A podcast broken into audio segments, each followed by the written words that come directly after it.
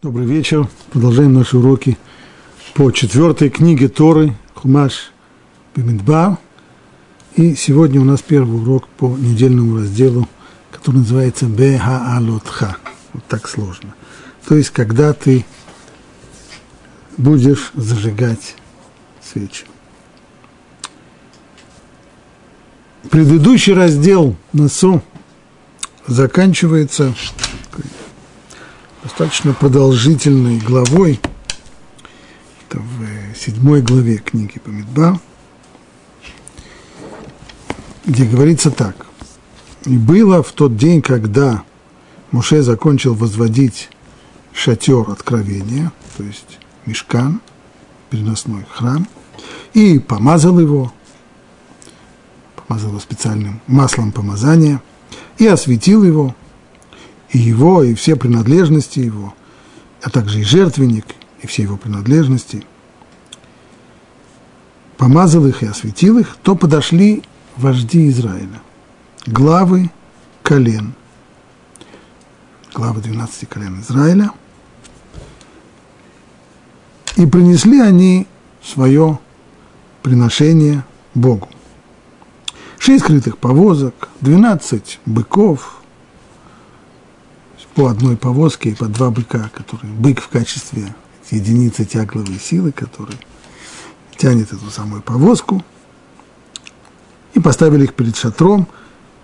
То есть вот это их дар, их пожертвование. И сказал Бог, обращаясь к Моше так, ты возьми от них, и будут они, их пожертвования, будут они использованы для службы в шатре. И передай их левитам, каждому по службе его. Затем, после этого сказано так. И сказал Бог Муше, каждый день один вождь пусть приносит свое пожертвование для освящения жертвенника. То есть нет так, чтобы все скопом, а каждый, получается, на протяжении 12 дней, дней посвящения храма, посвящения соборного шатра, шатра откровения, мешкана со всеми, всеми его именами.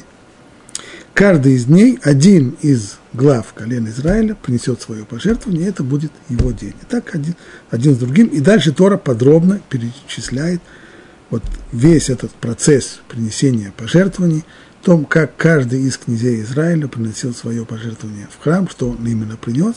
Хотя все приносили совершенно одинаково, но Тора перечисляет их каждого. Вот когда завершается описание этого процесса Ханукат Амизбеах, то, что называется посвящение жертвенника, посвящение храма, вот здесь вот и начинается новый раздел. Восьмая глава книги Бамидба. И начинается такими словами. «И сказал Бог Моше так, говори Аарону, и скажи ему, когда ты будешь зажигать лампады, то пусть эти семь лампад светят по направлению к середине миноры. Муж должен был сказать своему брату Арону, который стал священником в храме, вот когда ты будешь зажигать лампады, я специально пользуюсь здесь словом лампады, хотя от этого слова немножко у него есть э, христианские ассоциации. Почему Вообще-то я этого не люблю. Но почему я все-таки пользуюсь этим словом лампады? Потому что если пользоваться обычным принятым словом свечи, то у нас возникают другие ассоциации. Они, может быть, не христианские, но они очень далеко отходят от того, что имеется в виду. Свечи в сознании человека – это то, что делается из теорина и тому подобное. Речь здесь идет о светильниках, светильниках, в которых есть масло и фитиль. То есть, правильно говоря, это лампады. Так вот, когда ты будешь зажигать, а это одна из заповедей служения в храме, как в мешкане соборном шатре, так и в Иерусалимском храме в дальнейшем. Так вот, процесс этот зажигания лампад, когда ты будешь зажигать лампады, то пусть эти семь лампад светят по направлению к середине миноры. Сейчас я не хочу входить в вопрос – о том, что означает это странное выражение, каким образом эти лампады будут светить по направлению к середине миноры семисвечника. А хочу задать вопрос, который задает Раши, а именно место вот этой вот заповеди здесь, в начале раздела. Почему эта заповедь помещена здесь, в начале раздела? Когда задают вопрос, а почему она здесь помещена, должен быть обратный вопрос, а почему бы нет? Почему бы нет? Потому что по ходу повествования она здесь кажется немножко лишней. Во-первых, сама заповедь, она уже упомянута в других разделах, в книге Шмот, там ей и место, там, где объясняется устройство соборного шатра, как он должен быть устроен, что в нем должно быть. Упоминается там и минора, тот самый известный семисвечник, который должен стоять в святая святых храм, э, в, в святой части храма. Там же упоминается и заповедь зажигания. Он зажигается раз в день, и в нем должно быть достаточно, в лампадах должно быть достаточно масла, чтобы прогорел всю ночь. Вопрос, зачем, э, зачем нужно было повторять эту тему здесь. И, кстати, здесь она не дана в качестве обязанности зажигать так-то и так-то.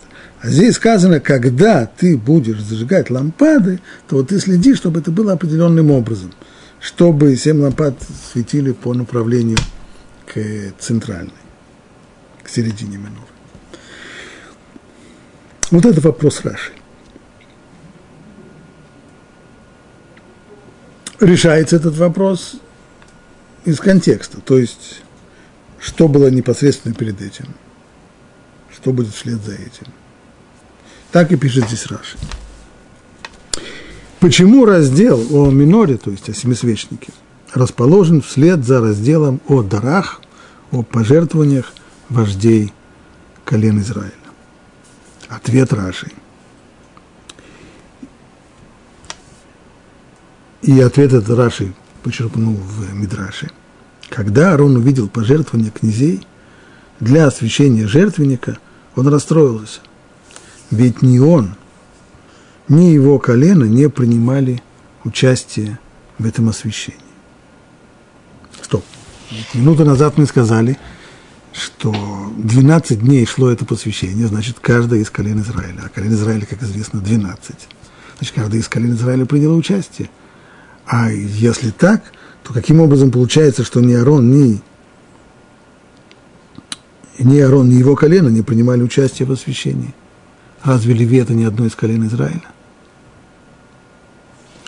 А штука здесь вот какая. Колен всегда 12 и никогда и не 11 и не 13. Исключительно 12.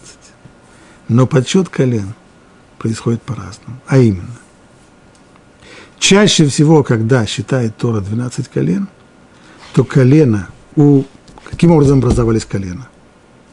Кланы дома Израиля, или отчие дома, как их Тора называет. У еврейского народа есть ствол. Корень его Авраам, этот ствол, три праца, Авраам, Ицхак и Яков.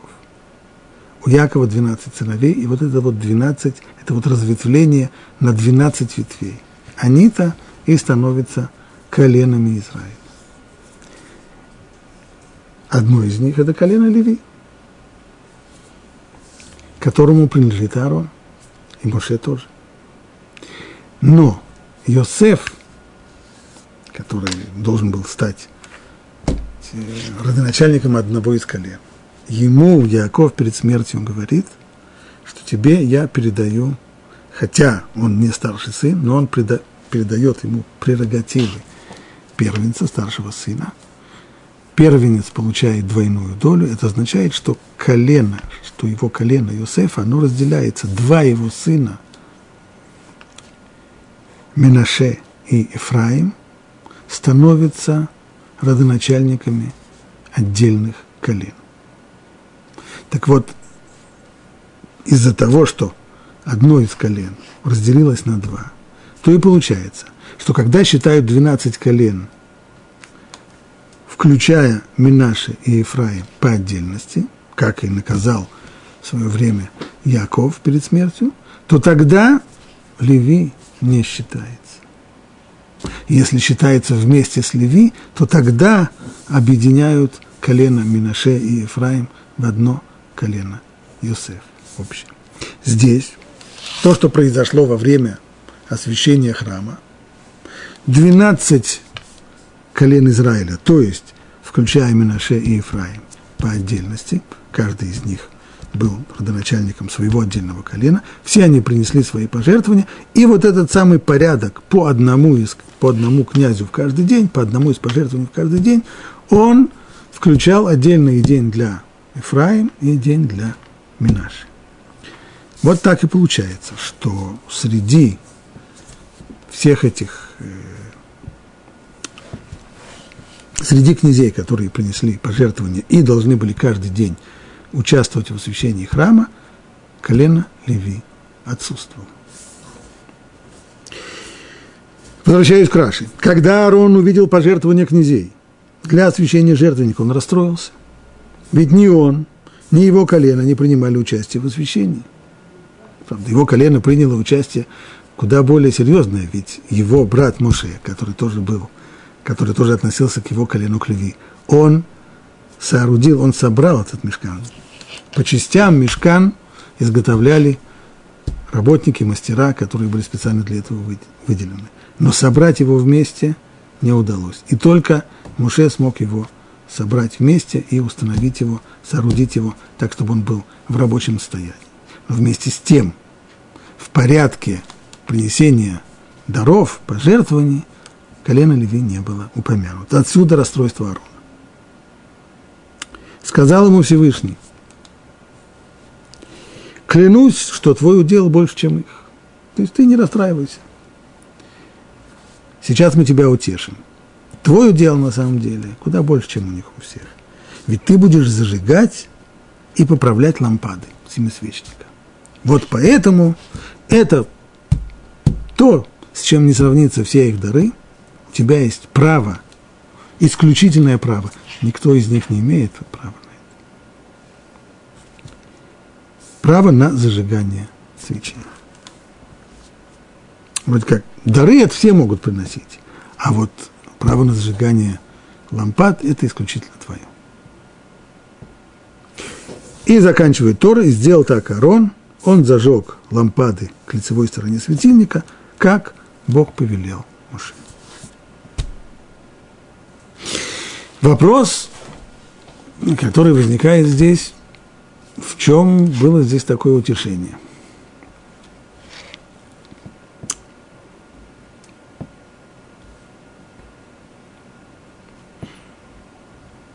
Этот вопрос задает Рамбан в своем комментарии. Раши просто цитирует этот мидраж, что утешение Аарона было в том, что ему, и только, что ему было доверено зажигание лампад семисвечника, и не объясняет это. А вопрос этот задает Рамбан. Для начала он цитирует Раши, почему раздел Аминори расположен вслед за разделом о дарах вождей колен, когда Арон увидел пожертвование вождей для освящения жертвенника, то он смутился, расстроился, поскольку он-то в этом не участвовал. Ни он, ни его колен. И сказал ему, Всевышний, клянусь, твой дел больше, чем их, ты будешь зажигать и поправлять лампады светильника, семисвечника. Пишет Рамбан, и мне не ясно, почему Всевышний – утешил его именно зажиганием семисвечника, а, например, не воскурением благовоний утром и вечером. Зажигание семисвечника – это один из, одна из работ в храме. Сказать, что это самая важная, самая почетная работа. Есть что-то лучше, например, воскурение, воскурение всесожжений – никто не имеет прав, когда человек приносит даже... Прежде всего есть постоянные жертвоприношения. Их приносят только коины, священники, сыновья Аарона. Больше никто не имеет права. Даже когда человек приносит свою собственную жертву, свое собственное жертвоприношение, будь то обед, будь то очистительная жертва за грех, будь то шламим, что бы то ни было. Человек, жертвующий, как приносящий жертву, зарезать ее он может сам. Это его право. Не хочет, это сделают коины священники, но он может сам зарезать. Но вслед за этим все остальные работы, это работы, которые только коин, только священник сын Арона может делать. Потомки Арона и никто, кроме них.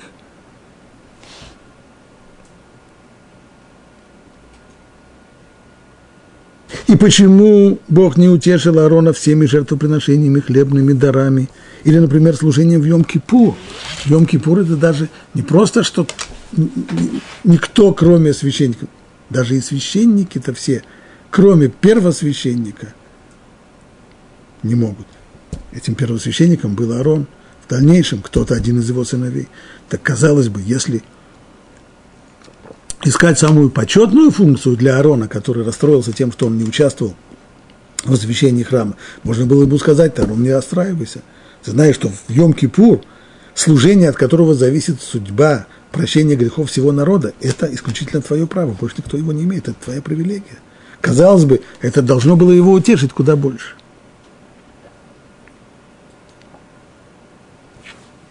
Это вопрос, который задал Рамба.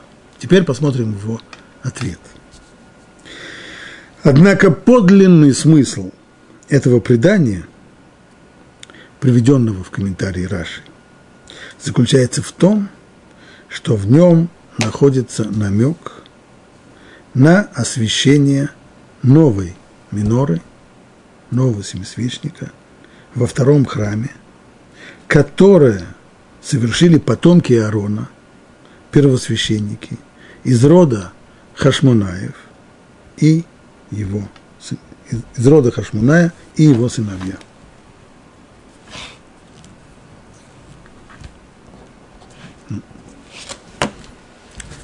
Короткая историческая справка. Итак, посвящение, посвящение жертвенника случалось в еврейском народе несколько раз. Первый раз, самое первое посвящение, жертвенник в мешкане, в переносном храме – в Синайской пустыне. Второй раз, через 480 лет после этого, царь Шломо завершает строительство храма, уже постоянного, в Иерусалиме. Снова происходит празднество посвящения жертвенника. Называется это на языке Торы Ханукат Амизбех. Первый храм был разрушен, затем был построен второй, и снова происходит посвящение уже нового жертвенника. Пророк рассказывает, что при освящении этого нового жертвенника второго храма присутствовали еще старики, которые видели первый храм.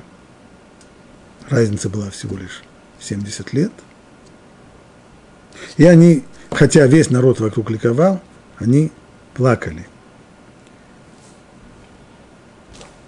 Проходит определенное количество лет, все еще в эпоху второго храма.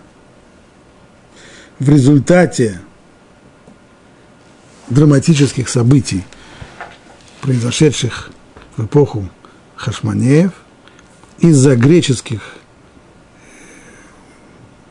указов и из-за греческих, э, из-за террора, который навели греки против еврейского народа и против исполнения заповедей Торы, храм был осквернен, и когда после победы Хашмонаев над греками Иерусалим был освобожден, то оскверненный жертвенник пришлось разобрать, построить заново, и устроить новое посвящение жертвенника. К тому же, как известно, произошло это чудо, когда нужно было зажигать семисвечник, масло оказалось достаточным только на один день, но оно горело первые восемь дней, пока не было изготовлено или привезено новое,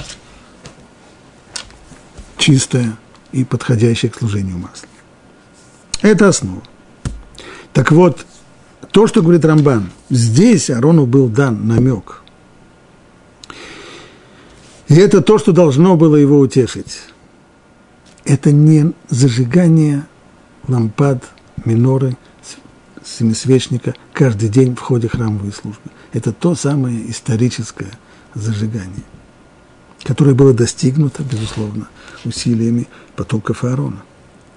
Прежде всего, сама победа над греками, еще, еще до самой победы над греками. Вообще сопротивление грекам, ведь ситуация, которая была, если мы смотрим внимательно в описании этой эпохи у историков, прежде всего Иосифа Флавия, основной источник наших знаний о, об этой эпохе, то картина получается очень печальная. Большинство народа смирилось и подчинилось террору греков и, эллинизированных евреев, которые были инициаторами всего этого террора. Те, кто хотел продолжать соблюдать заповеди, бежали в иудейскую пустыню, скрывались в пещерах. И только благодаря, совершенно на первый взгляд, безумному бунту старого священника Матитьяу и его сыновей из рода Хашмонаим, только благодаря их бунту и началось сопротивление. К ним стали уже присоединяться другие люди. В конечном итоге им удалось одержать и военную победу, освободить большую часть Иерусалима, храм и подписать с греческими властями уже новое соглашение, по которому греки более не вмешивались в религиозную э, сферу жизни евреев. Отменялись все, все предыдущие запреты на исполнение заповедей. И получается, что вот сама эта победа, сопротивление, восстание и победа – это исключительно заслуга потомков Аарона, священников из рода Хашмунаим. И, наконец, когда они приходят в храм и начинают заниматься освящением храма, то вот это самое первое чудесное зажигание, очередное чудо, когда вообще нашлось чистое масло, и то, что оно горело в дальнейшем, самое вот это вот первое зажигание, это тоже была их заслуга. Вот чем Всевышний утешил здесь Аарона. Продолжает Рамбан. И упоминание об этом я нашел в сокровенном свитке Рабейну Нисима, который приводит это предание в таких словах. Когда 12 вождей принесли свои пожертвования, а колено Леви не принесло, то есть не было названо среди в порядке принесения пожертвований, Всевышний сказал Муше, ты скажи Арону, говори с Ароном и скажи ему, будет еще другое освящение, освящение Ханука, при котором станут зажигать светильники. И вот в те дни я совершу с помощью твоих потомков чудеса и избавлю народ Израиля, и это освящение будет называться именем твоих потомков. Так и в дальнейшем останется Ханукат Хашмонаим. Это освящение Хашмонаев. Поэтому этот раздел, вот в чем причина того, что этот раздел о зажигании лампад семисвечника следует сразу вслед за освящением храма и пожертвованиями глав колен Израиля. Это то, что писал Рабин Нисим. Продолжает дальше Рамбан. И еще я видел сборники Мидрашей и Ламдейну. И Ламдейну – это другое название сборника Мидрашей, то, что нам больше известно под названием Мидраш Тамхума – Там сказано так. А также и в сборнике Бедра Шрама там есть следующее предание. Бог повелел, чтобы Муше передал Аарону. Тебе уготован еще более великий удел. Ведь жертвоприношение совершается только во времена, когда существует храм, а светильники миноры будут светить всегда. Вот этого в предыдущем источнике сказано не было. То есть в чем здесь, здесь делается упор, в чем здесь утешение Арону, что глава колена, они участвовали в посвящении жертвенника. Это, конечно, большое дело, но жертвенник – это явление временное. Он сейчас есть, а будет время, когда его не будет, когда храм будет разрушен, уничтожен, и не будет больше жертвенника, и не будет больше службы в храме. А вот что касается миноры, что касается себесвечника, зажигания лампад, то это на все века. Спрашивает Рамбан, как же так? Но ведь известно, что в период, когда храм был раз, храм разрушен, так отменяется не только жертвоприношение, но и зажигание миноры. Как только храм разрушен, нет больше заповеди зажигания семисвечника. И если понять это так, как можно было понять из Раши, что Бог утешил Аарона зажиганием семисвечника в храме, ну так э, с точки зрения Мидраша, как, как все остальные жертвы, жертвы временные, как жертвенник сам временный, это временное явление, так и зажигание семисвечника в нем. Значит, мы вынуждены сказать, говорит Рамбан, что эти слова, слова этого Мидраша указывают на свечи Хануки которые продолжают зажигать и после разрушения храма в изгнании. Уточним, Рамбан здесь идет еще на один шаг дальше. Если бы он остановился на предыдущем источнике, не приводя этот мидраж, то мы бы сказали, что в чем здесь утешение? Утешение в том, в, то есть в, зажигании тех самых лампад, в зажигании семисвечника, с которым было связано чудо, чудо Хануки. Победа в войне над, с греками. И, наконец, чудесное зажигание лампад в Семисвечнике на протяжении восьми дней освящения храма Ханука. Трамбан нет. И, и даже не это имеется в виду. Ведь это что же временное явление?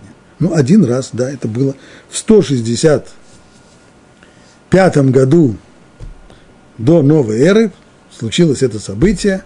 Тогда выгнали греков из Иерусалима, очистили храм, восстановили, построили новый жертвенник, сделали, очевидно, новую минору и, и зажгли лампады.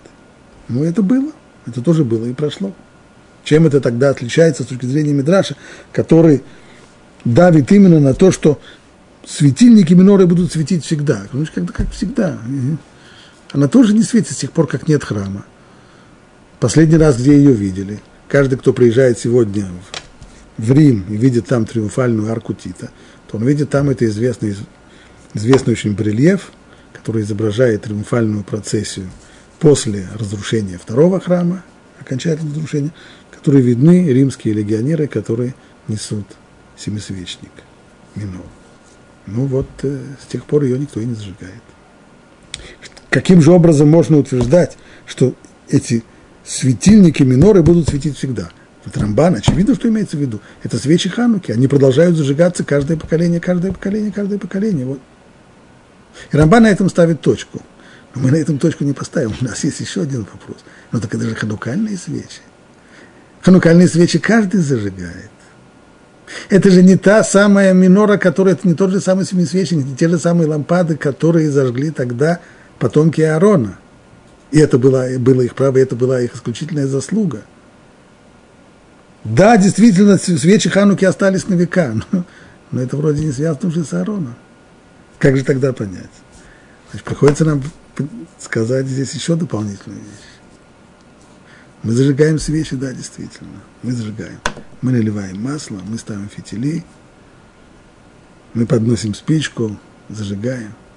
Но свет, который там горит, свет, который горит в этих свечах, в нем есть отблеск – и отцвет от того самого света, который исходил от лампад, зажженных потомками Аарона в ту самую ночь, когда они пришли в храм, выгнав оттуда греков, и впервые зажгли, впервые зажгли минору после долгого периода запустения храма.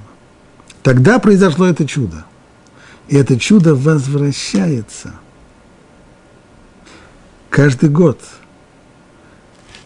свет тех самых лампад светит через те свечки, которые сжигает каждый из нас. Иначе этого Рамбана объяснить попросту не вижу возможности. Кстати, мы это видим и по формулировке благословения, которую мы говорим. Зажигая ханукальные свечи, мы благословляем Бога, который совершил нам чудеса, Баями Маем – Базманазе, который совершил эти чудеса в те дни в наше время. В те дни понятно, в те дни это было в 165 году до новой эры, все это было. А что значит в наше время?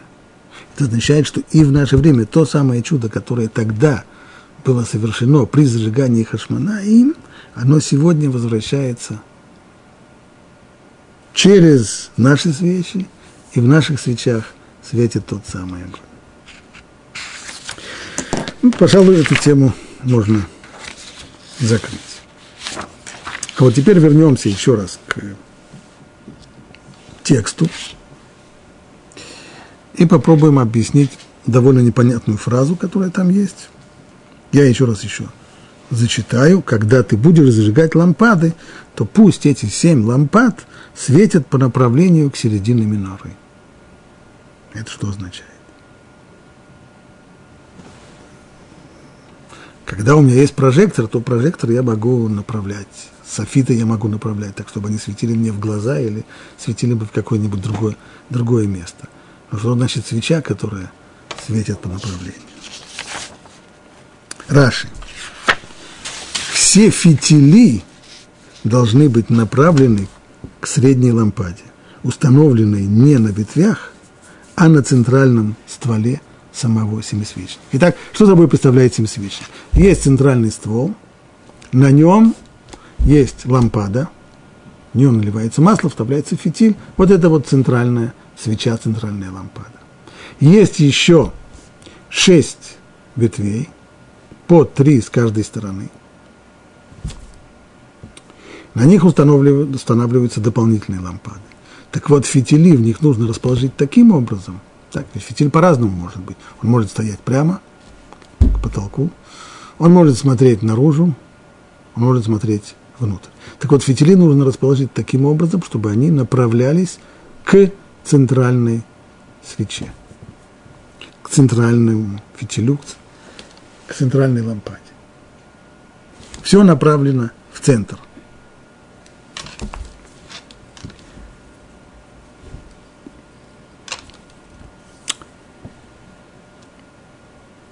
из э, слов Раши, Раши, когда он говорит о трех ветвях, о трех лопатах с каждой стороны, он называет их восточными и восточными э, лампадами и западными лампадами. То есть, получается, по Раши Минура стояла, направление Минуры, это было с востока на запад. Об этом есть спор в Талмуде. Есть, которые говорят, что Минура стояла обратным образом, что она стояла с севера на юг. То есть, если мы стоим лицом святая святых, есть, которые говорят, что Минура стояла таким образом. Есть, которые говорят, что Минура стояла иначе, вот таким образом. По Раши здесь, комментарии его к Хумашу, получается, что она стояла именно таким образом, и каждый из лампад была направлена посредством фитилей – и пламени была направлена к центру. И сделал так Арон, он зажег лампады к лицевой стороне светильника, как Бог повелел Моше. Вот это вот уже нехороший перевод получается к лицевой. Неправильный. В, то, что сказано в оригинале, Эльмуль пнея минура. Эльмуль пнея минура. Ну и переводчик, э, как у нас принято, смотрит в, в словарь, что такое пнея минура. По ним, это, как известно, это лицо, лицевая сторона. Вот у него и получилось. В результате, что Арон зажег лампады, лампады к лицевой стороне светильника. Буквальный перевод. Но вот с точки зрения Раши он неправильный. Ведь получается, Параша, ведь не лицевая эта сторона. У слова пней есть у него два значения. Есть паним, то есть лицо, лицевая сторона, а есть наоборот, пним, не лицевая внешняя сторона, а внутренняя. Таков уже язык Торы, что в нем иногда тот же самый корень означает нечто э, одно и ему противоположное. Есть паним, то есть внешняя лицевая сторона, а есть пним, внутренняя. Так вот здесь речь идет именно про пним, Пнея минура – это именно внутренняя, а именно центральная, центральная лампада, по, по направлению которой должны были заж, быть зажжены все остальные лампады. Есть еще один вопрос, который здесь стоит поднять, а именно почему сказано, пусть эти семь лампад светят по направлению к середине миноры. Так ведь тогда же получается не семь, а только шесть должны светить по направлению к центральной свече. Еще раз, есть центральная свеча. Она на центральном стволе семисвечника. Есть с каждой стороны по три ветви семисвечника, и на них еще лампады. Значит, всего лампад, которые светят по направлению к центральной свече, их всего-то шесть. Почему же сказано семь? Комментаторы говорят, например, Рабину Бахья, что понимать это так нужно. Простое значение, вот, пшат, ну такой. Когда ты будешь зажигать лампады, здесь два указания. Первое, как их направить. Направь их к центральной лампаде. И тогда вместе с ней, с центральной, будут светить всего семь лампад. Ведь нельзя было сказать, будут светить шесть, потому что светят на самом деле семь, только шесть в направлении центральной, а центральная она сама по отношению, она сама себе. Именно поэтому Тора говорит, пусть эти семь лампад светят.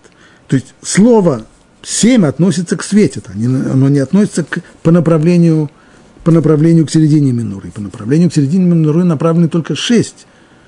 Но всего светят семь, шесть направленных и одна центральная. Это то, что касается семисвечника, миноры. Теперь, начиная с шестого стиха, новая тема. «И сказал Бог Муше так. Возьми левитов из среды Израиля и очисти их. И так поступи с ними, чтобы их очистить. Окропи их очищающей водой. И пусть они проведут бритвой по всему своему телу. Пусть обрит всю растительность. И омоют свои одежды. И очистятся – и приведешь левитов к шатру собрания, и соберешь всю общину Израиля, и представишь левитов перед Богом, и возложит сыны Израиля свои руки на левитов. А левиты возложат свои руки на головы быков, одного из которых принести в жертву очистительную за грех, а другого в жертву всесожжения Богу для искупления левитов.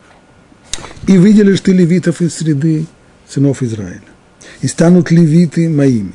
А уже после этого придут левиты совершать служение в шатре собрания. То есть этот отрывок повествует нам о том, каким образом левиты получают право и обязанность служить в мешкане, в соборном шатре, а в дальнейшем и в Иерусалимском храме. И Всевышний поясняет,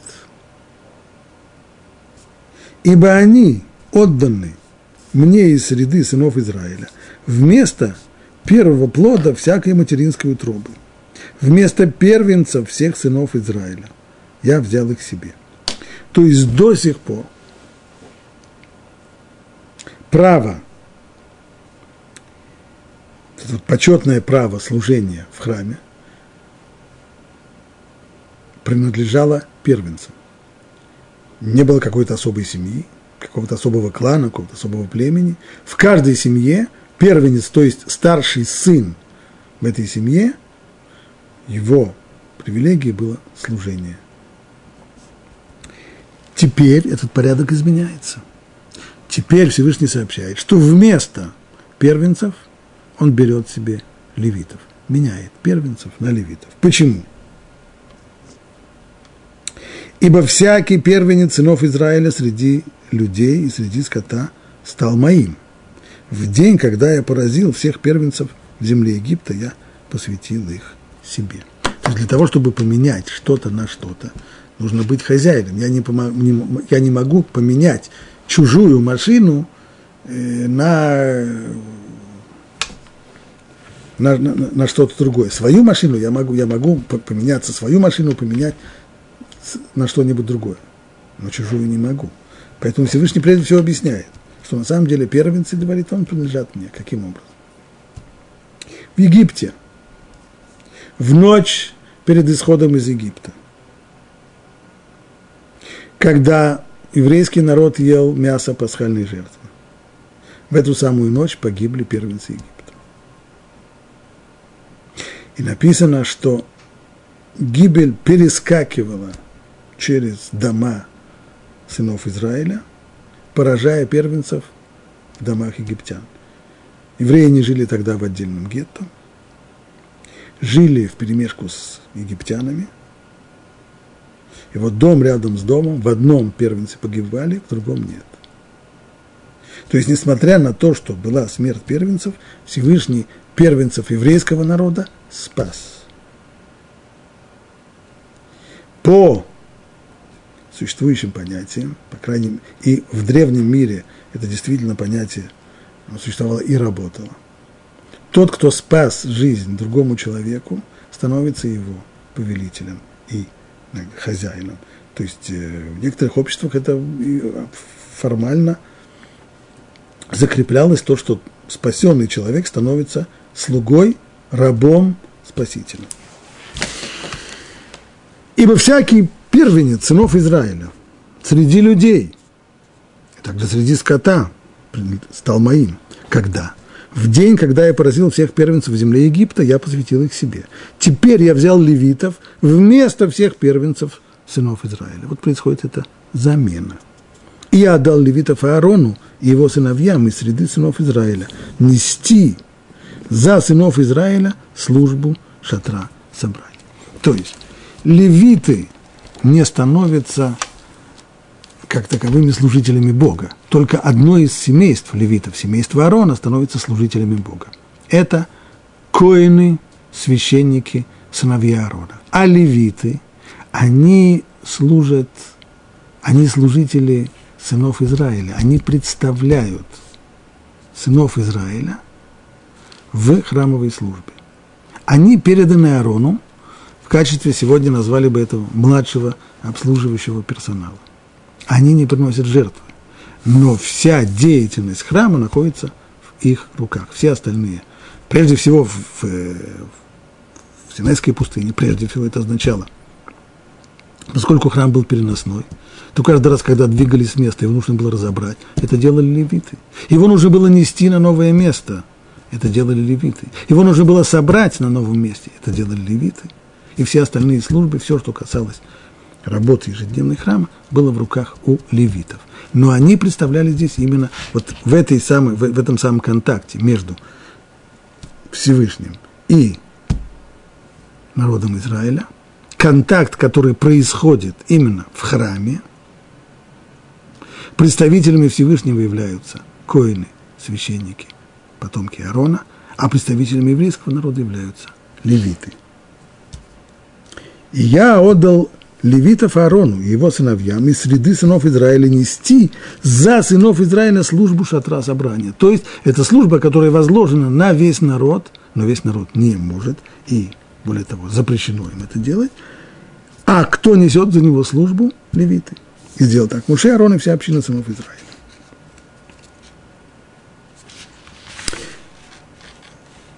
Нужно посмотреть несколько деталей, которые здесь указаны. Прежде всего, само возьми левитов среды сынов Израиля. Понятно, и очисти их. Что означает очисти их? Чтобы очистить их, окропи их очищающей водой. Очищающая вода имеется в виду вода с пеплом рыжей коровы, которая очищает тех, кто осквернен прикосновением к трупу, к мертвому телу. Затем сказано, после того, как левиты проходят всю подготовку, они теперь очищены, то после этого собери всю, всю общину Израиля. Для чего, для чего вся община Израиля должна при этом присутствовать? Раши объясняет так. Поскольку левиты стали искупительной жертвой за них, они, это подоб, они вместо народа Израиля приступают к служению в храме. Это подобно тому, как человек приносит жертвоприношение. А закон, касающийся жертвоприношения, говорит, что человек который принес жертвоприношение, он должен при этом находиться сам в храме. И не только должен находиться сам в храме, но и есть еще обязанность, что называется, смеха, а именно он должен возложить свои руки на голову жертвенного животного. Если это жертва очистительная за грех, то тогда нужно и в этот момент исповедаться за свои грехи, признаться, признаться. То же самое происходит здесь. Еврейский народ приносит, приводит, приносит левитов, которые будут отныне за себя, подобно тому, как человек приносит жертвенное животное в жертву за себя, также и народ Израиля приводит левитов в храм, которые будут служить за него, и поэтому он должен при всем присутствовать, и поэтому есть и возложение рук. Как сказано дальше. «И представишь ты левитов перед Богом, и возложит сыновья Израиля свои руки на левитов». Здесь э, некоторая техническая проблема, именно, а как это представить себе вот эту вот церемонию, в которой левитов было 22 тысячи, а взрослых мужчин среди народа Израиля 600 тысяч.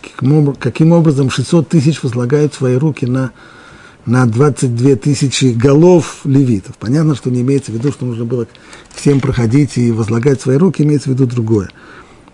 Главы еврейского народа в качестве представителей, уполномоченных всем народом, они и возлагали руки на левитов. И тогда,